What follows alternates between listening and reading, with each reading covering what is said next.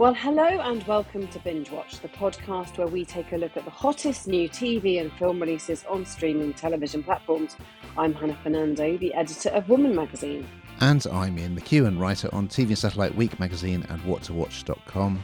And today we're looking at the new releases for the week starting Friday, the 9th of September 2022, including Disney's remake of Pinocchio, starring Tom Hanks, and Now TV's political thriller Munich Games set 50 years after the terrorist attack at the Munich Olympics.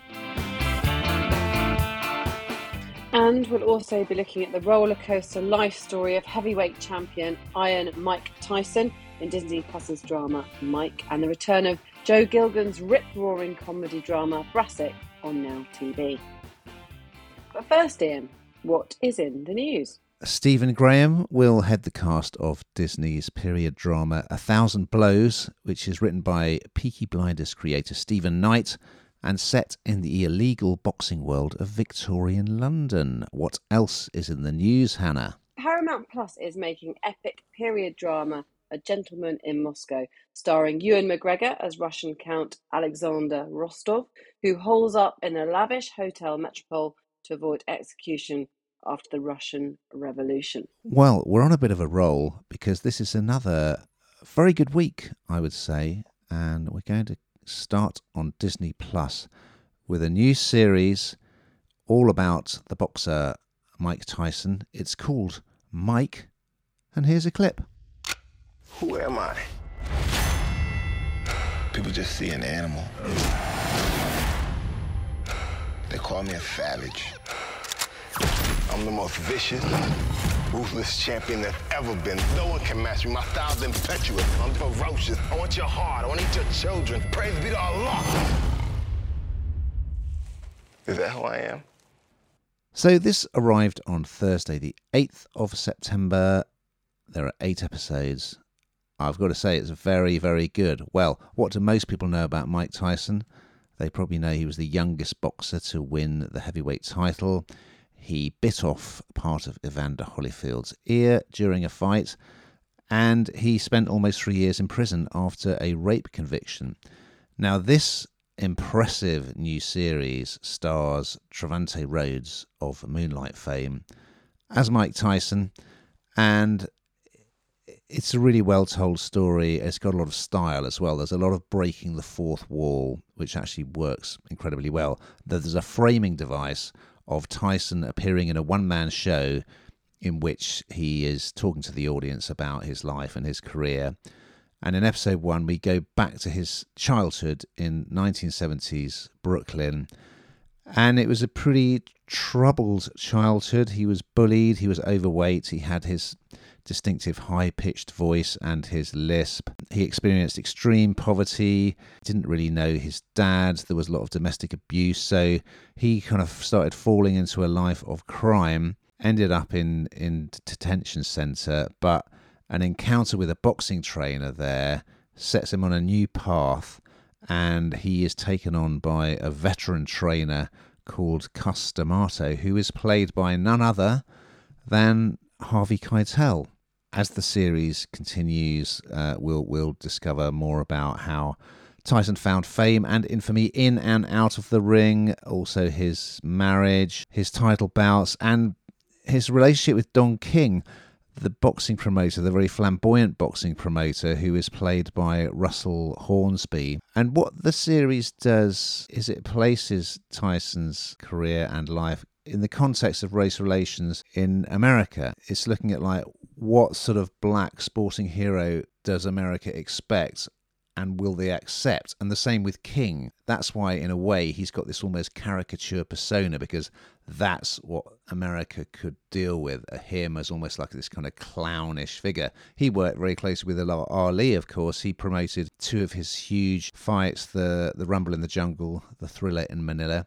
And by a weird coincidence, uh, this is the second time Hornsby has played a boxing promoter in recent years because he was in Creed 2 as Buddy Marcelle. This was an incredibly stylish, well made, well written series with great performances from the male leads and the female leads as well. We've also got the young beauty queen who accused Tyson of rape. I mean, it's just a hell of a story, isn't it? Uh, from from this awful childhood through his boxing career, through his problems, criminal record, and then kind of almost reinvention as uh, appearing in films and TV shows. So it's a remarkable story anyway, but I think it's really well told in this series. What did you think of it, Hannah?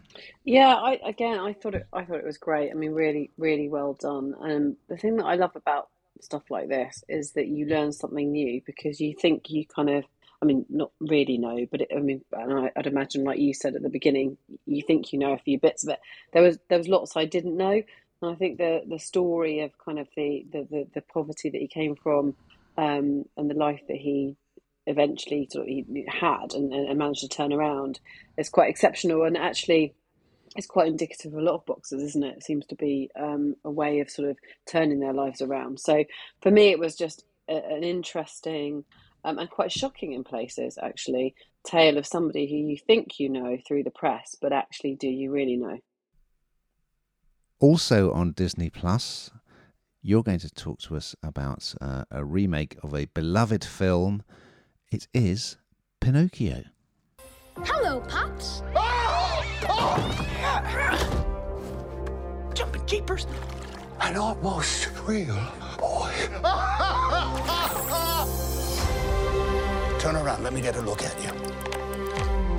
I will be right here when you get back. Pinocchio is running around loose without a conscience. Can you imagine the trouble he's going to get into? Oh, I love Pinocchio. Isn't it absolutely brilliant? Do you know what?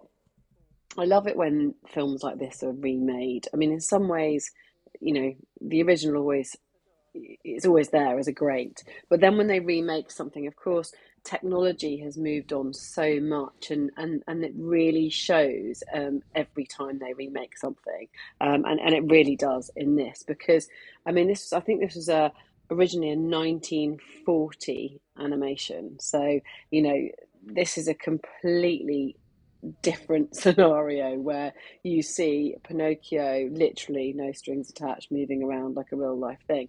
Um, and I think the animation is absolutely incredible. And I think that it absolutely brings to life a, a story that most people um, will have read and will know of. Now, um, Tom Hanks um, stars in this, and he's brilliantly cast um, as as Geppetto, which is this very kind of lonely carpenter, but very, very kind. And I, I, think Tom Hanks is absolutely wonderful as him, actually. And he builds the puppet, Pinocchio. Um, and he and he wants this creation to become real, and um, and of course that is exactly exactly what he gets. But Pinocchio doesn't have a conscience, and so he's quite naughty. gets up to lots of mischief, and there's and and that really is the story. Him getting into lots of different scrapes and um, getting into trouble with lots of unsavoury characters.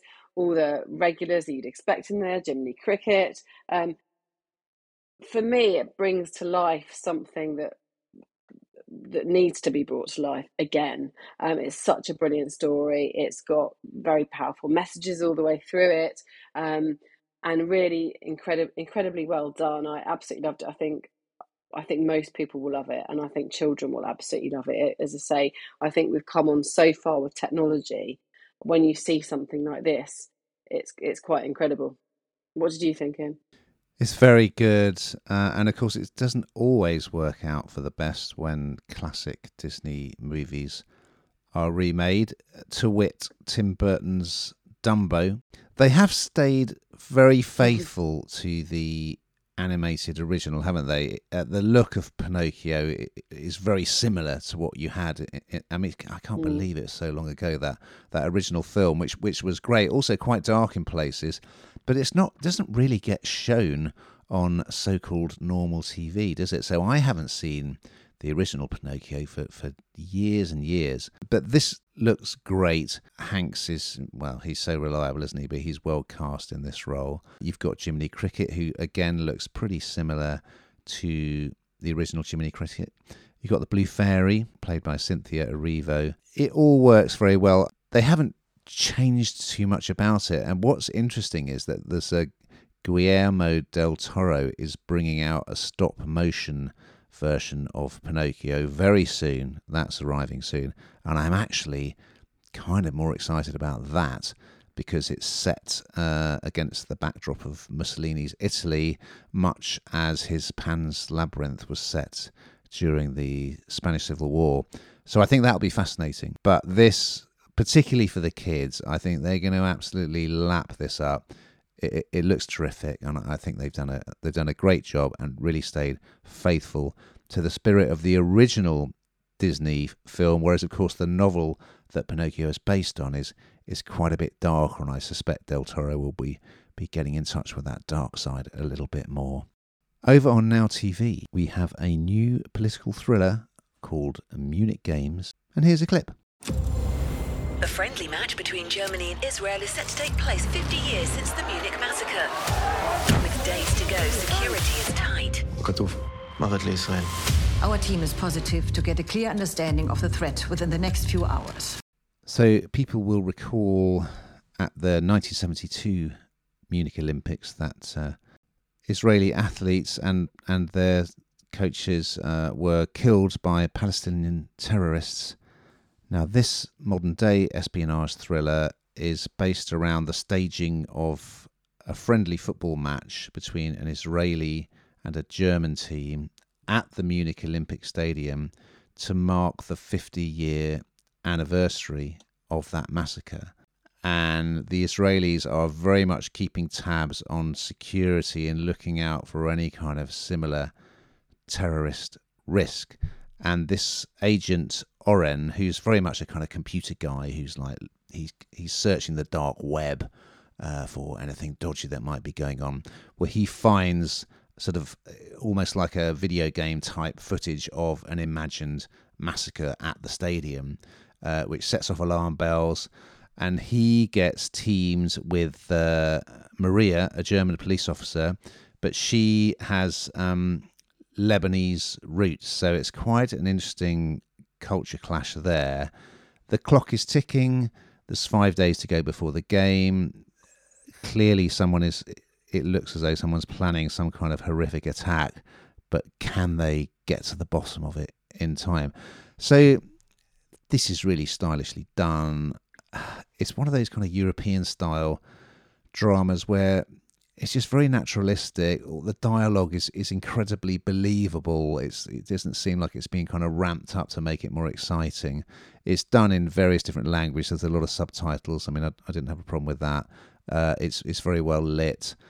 It's intelligent, uh, but also exciting. So yeah, I think this is a high class piece of drama with a real European feel. Um, what did you think about this, Hannah? Yeah, I, I would I would agree with you. It is a high class drama. It does have a real European feel about it, but I think also it, it brings to life something that's just really awful. And and I, I think also it kind of and we've seen it we've seen a few of these things, haven't we? Um, whether it's a documentary or you know a drama where they really do their research and really do their homework and really work out what's going on and takes takes you on that journey. Yeah, agreed. And of course, that the original Munich uh, massacre was was retold in a feature film, wasn't it? And if you do want to kind of uh, remind yourself of the history of exactly what happened on Sky, Sky documentaries, they are showing 1972 Munich's Black September, which reconstructs the massacre through archive footage and eyewitness accounts. Now, we're going to finish off on a lighter note, thank goodness. Hannah, you're going to tell us about the return of the comedy drama Brassic to Now TV. We're professional thieves, aren't we? Come on, how many eyebrows you normally have? I'm coming down. Good lad.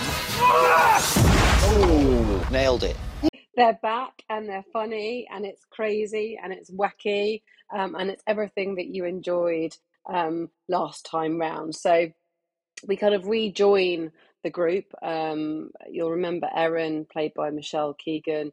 Um, Michelle, she does, she, she does so many different things. She's quite a versatile actor, actually. She seems to do lots of different things and, and does it well. Um, she's still in hiding um, after that kind of involvement with crime boss Terence McCann in the last series.